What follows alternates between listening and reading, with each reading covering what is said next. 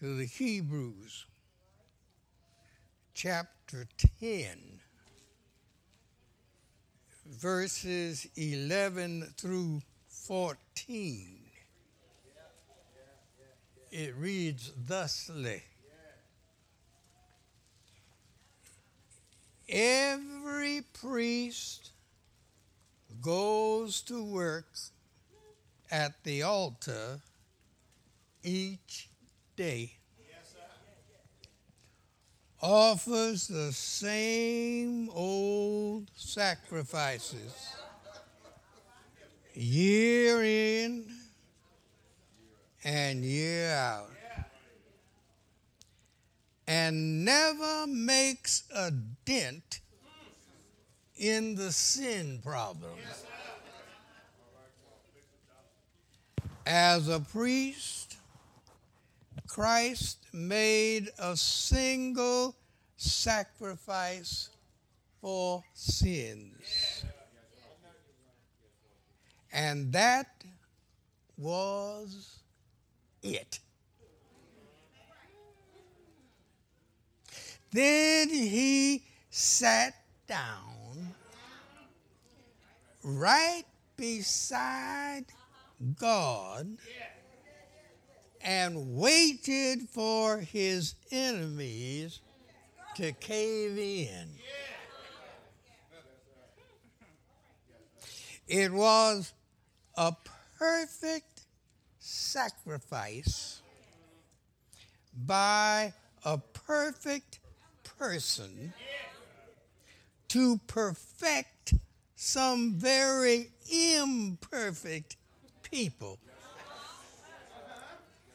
By that single offering, he did everything needed to be done for everyone who takes part in the purifying process. A reason to shout.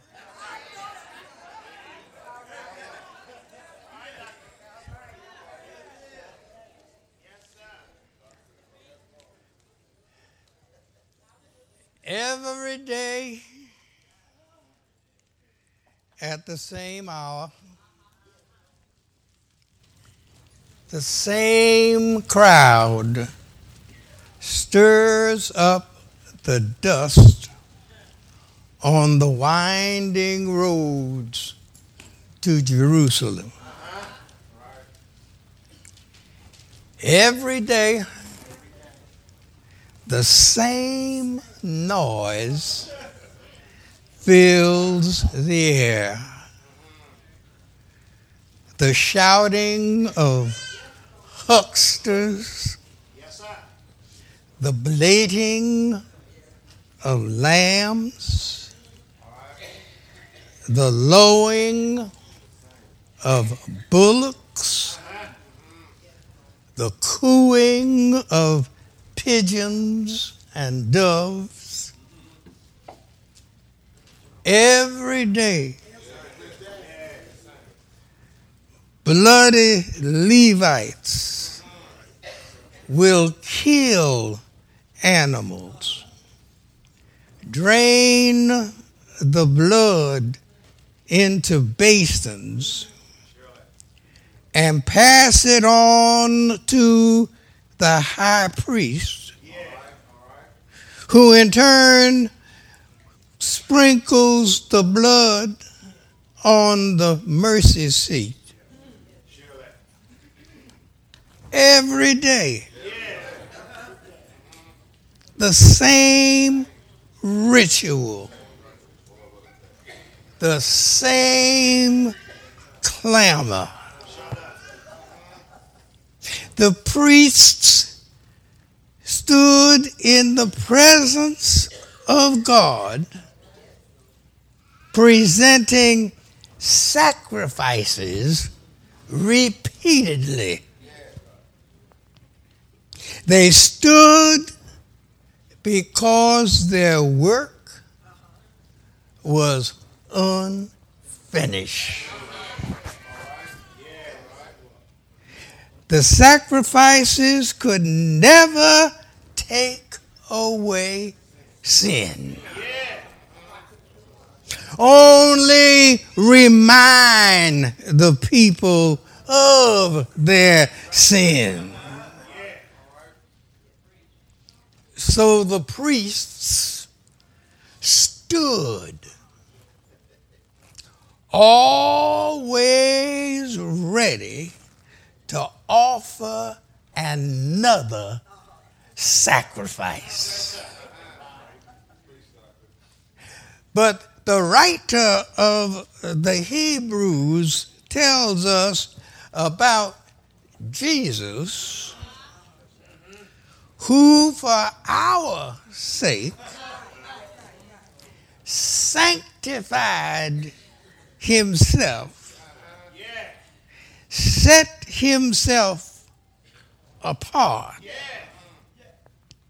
Jesus had only one thing to do when he left the upper room on the night he was betrayed. He had fulfilled the law and the prophets there was just one thing to do. He had established the fact of the kingdom of God being at hand. There was just one thing to do. He had come to offer his sinless body as the perfect sacrifice. It was totally satisfactory and eternally effective. So, unlike the priest, Jesus does not stand in the presence of the Lord. He sits down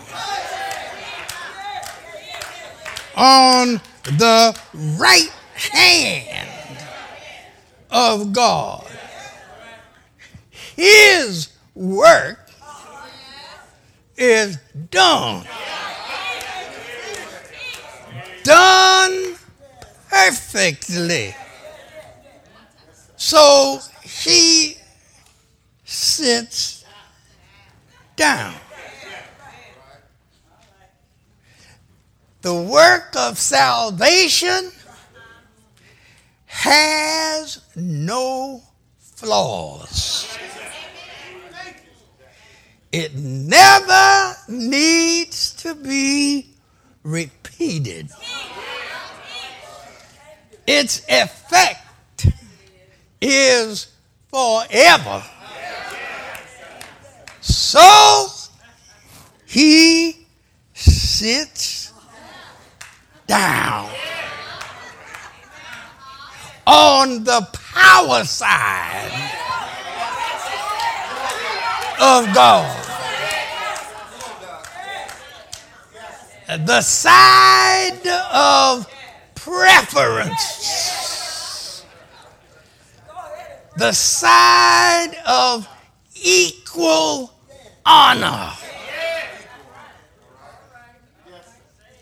And that says to us that having made the perfect and acceptable acceptable sacrifice for our sins, we have access through Christ to the power of God.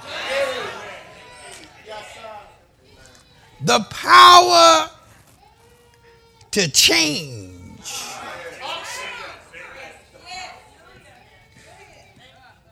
the power to be better than we are. The, the power to bless. The power to raise up. And the power to cast down. It, it, it, it, it says to us that through Christ, we always have the ear of God. For Christ has preference with the Father. Amen. That's why he says, ask in my name. I have the ear of my Father.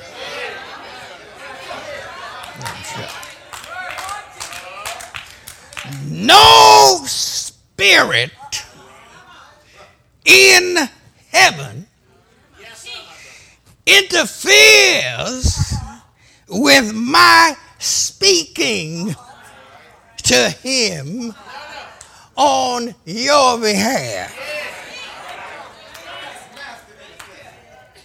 Jesus says, I have preference. When I need to speak with my Father, everything in heaven gets quiet so that I can be heard when I speak. That's a reason to shout.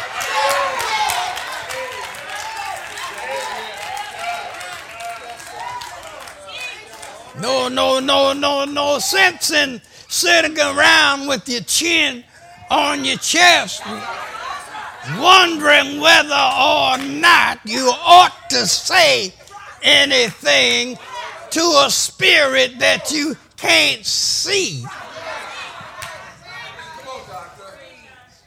No need of messing with that. Jesus says, I have preference. All you got to do is call my name.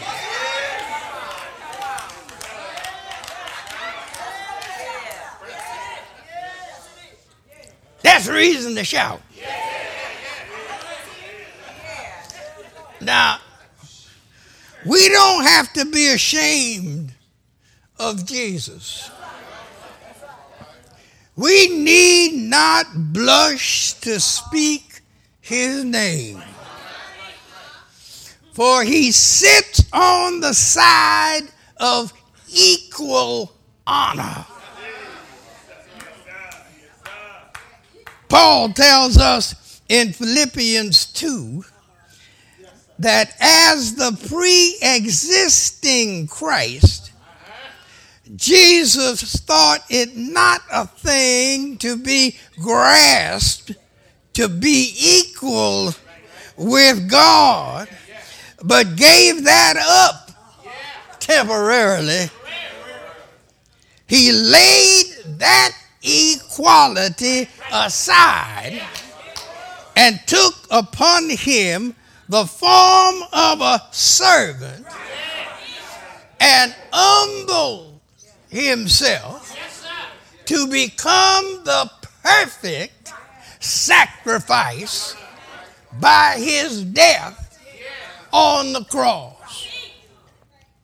But now that has been accomplished once and forever. And he returns to the Father and clothes himself again with that equality. As can say it to us today, I and my Father are one. And as he says that, he sits down. That's a reason to shout. Oh, but it gets better.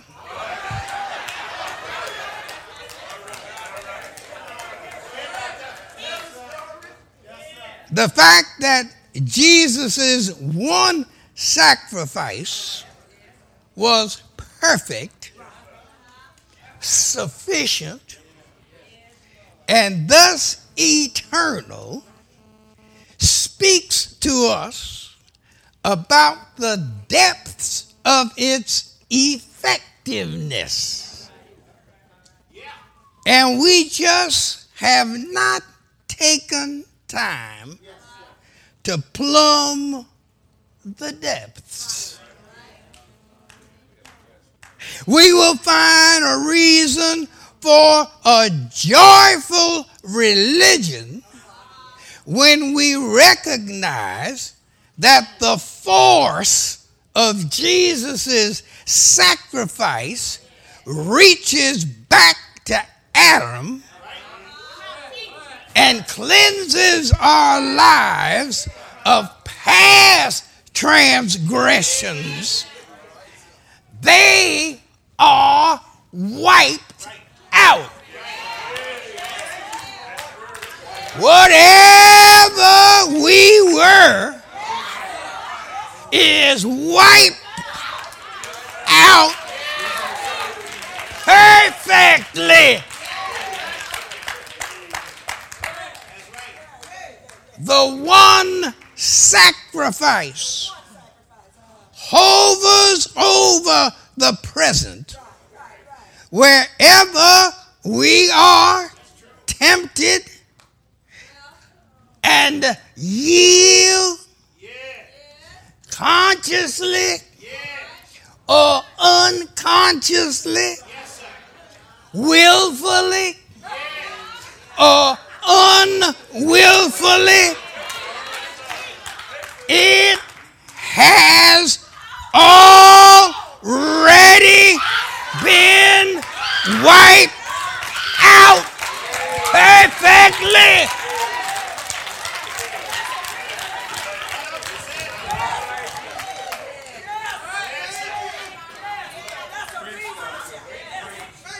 When we repent, we only receive forgiveness already given.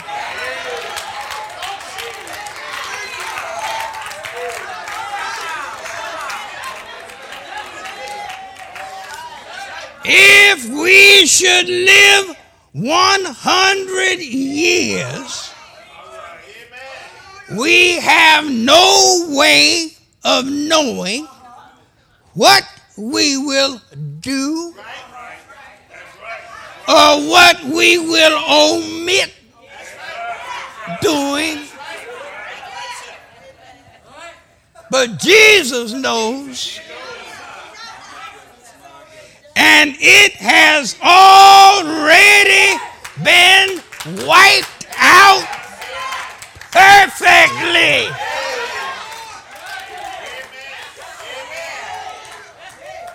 All we have to do is receive it when we realize the need. So Paul says, right now, there is no condemnation to them who are in Christ Jesus.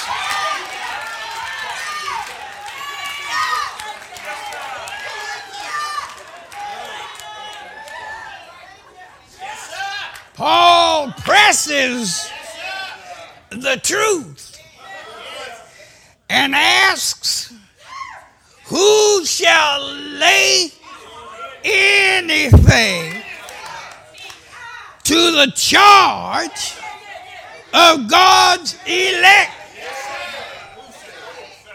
What prosecutor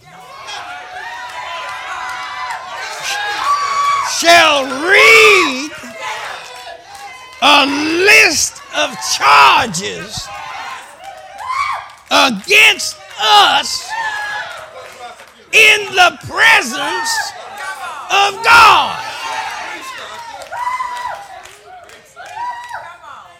It is God that justifies.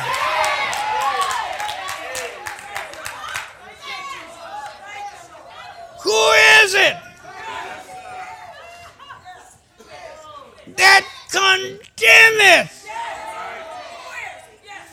It is Christ that died,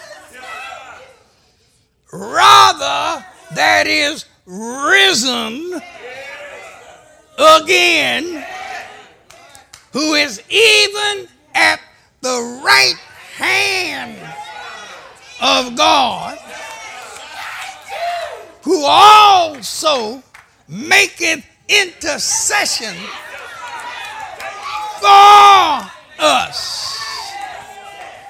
He has the ear of God and pleads his one sacrifice that wipes out any charges from any source. So we are not condemned. That's reason to shout.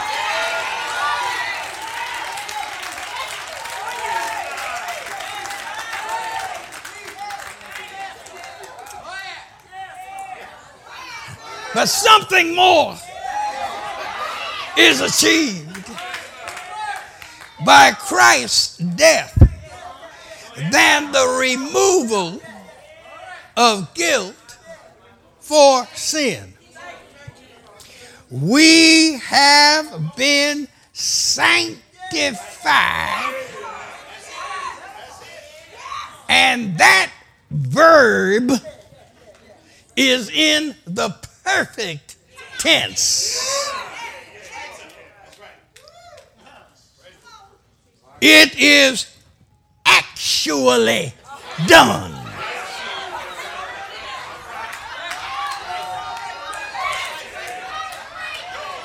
Our sanctification is perfectly accomplished by Christ for all time. For by one offering he hath perfected forever them that are sanctified. Already in God's mind, we are as perfect as His Son. Because the one sacrifice of Jesus paid it all. Everything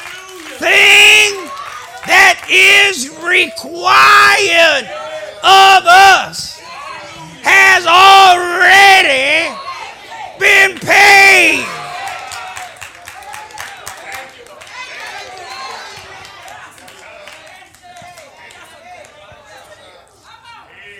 Because we're sanctified.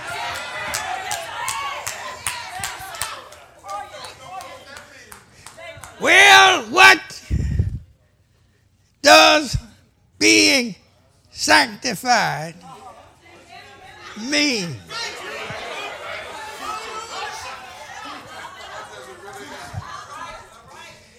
It's a matter of being set apart by God for His use.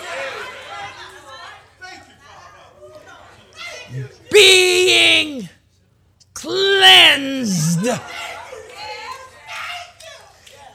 First Corinthians 6 11 says of Christians, Ye are washed,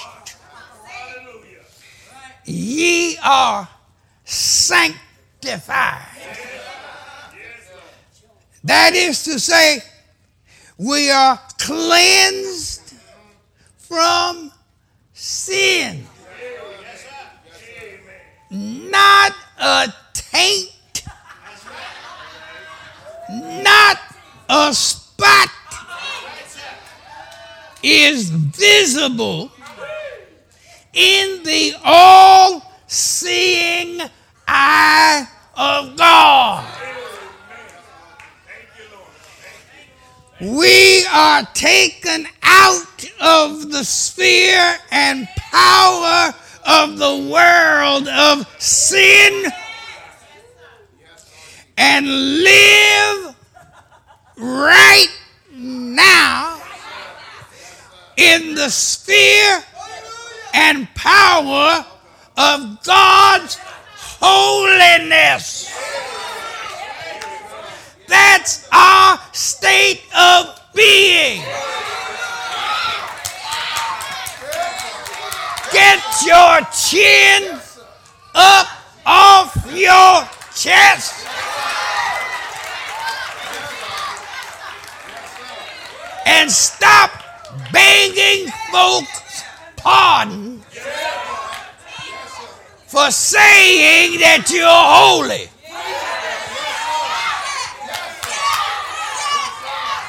And if you're not saying it, you better start saying it.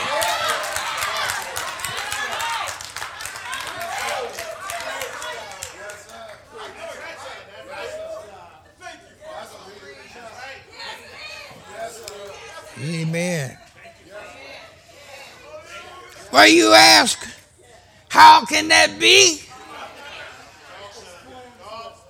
That Christ is, He is for us.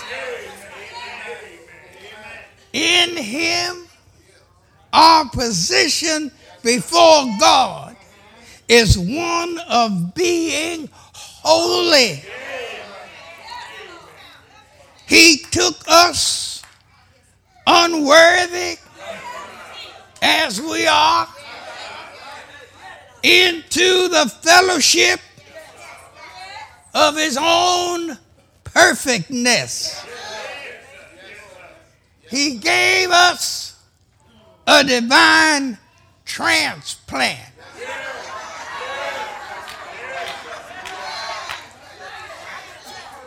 He removed from us the ulcerated, festered, contaminated, diseased self and replaced it with his own perfect life. We have put on Christ. And we are to live in Him.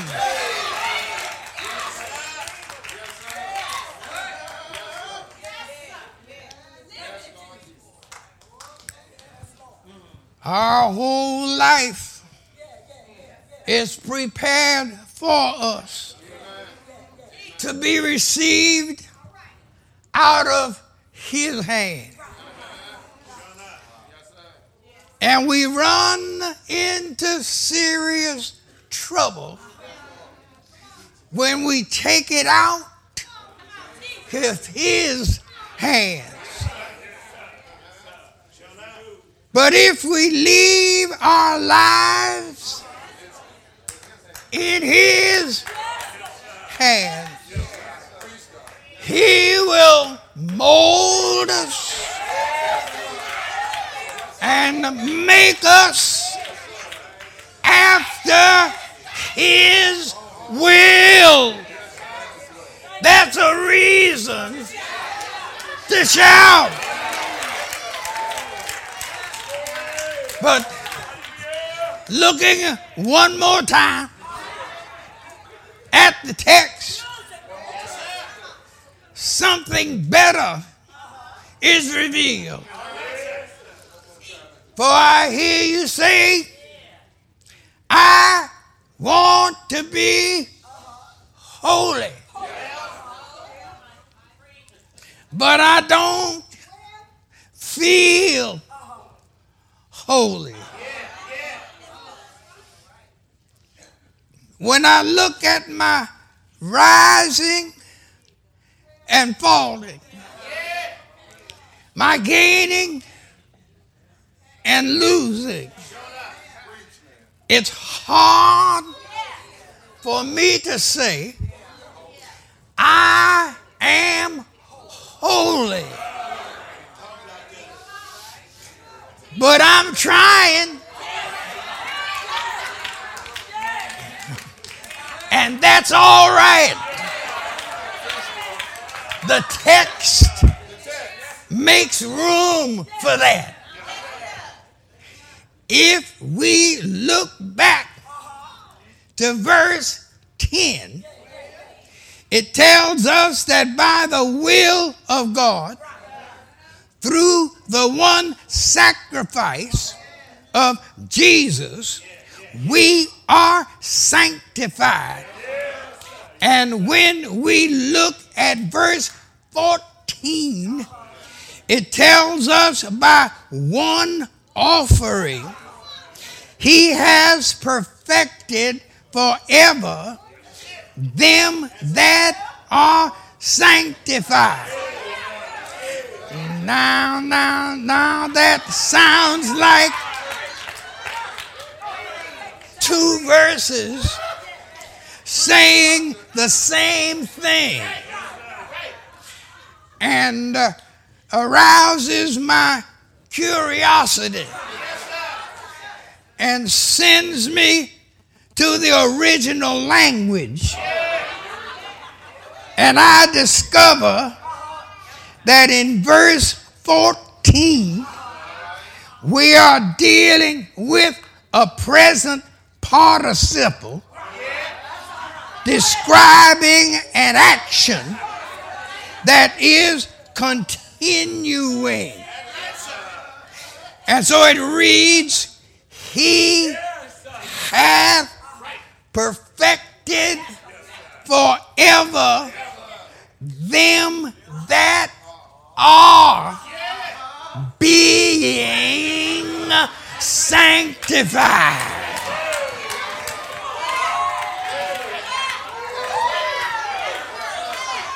Two things are being said. When God beholds us in Christ, we are completely sanctified, completely holy. And he relates to us accordingly. He listens when we pray. He blesses us every day.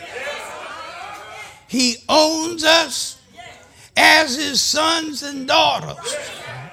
But practically, in our everydayness, we are being carried through a process by the power of the Holy Spirit. And in that process, our new life in Christ has to master and perfect holiness throughout our whole outer being. We have to keep practicing until we talk like Jesus. We have to keep practicing until we can love, be merciful, be gracious, be kind, be compassionate like Jesus. We have to keep practicing until our saved inner person becomes our active person outside and people can see Jesus in us. So our desire is I want to be more and more like Jesus. I want to be more and more like Him. Yes, more about Jesus. Let me learn more of His holy will discern. Spirit of God, my teacher be, showing the things of Christ to me. We have reason to shout. God sees us as holy. God treats us as holy. We are all that because Jesus died to make us like Him and to give us reason to shout. Let folk talk about noise all they want. Let folks say they make too much noise all they want. But when you think about Jesus and all he's done for you, your soul cries out. Hallelujah! Hallelujah!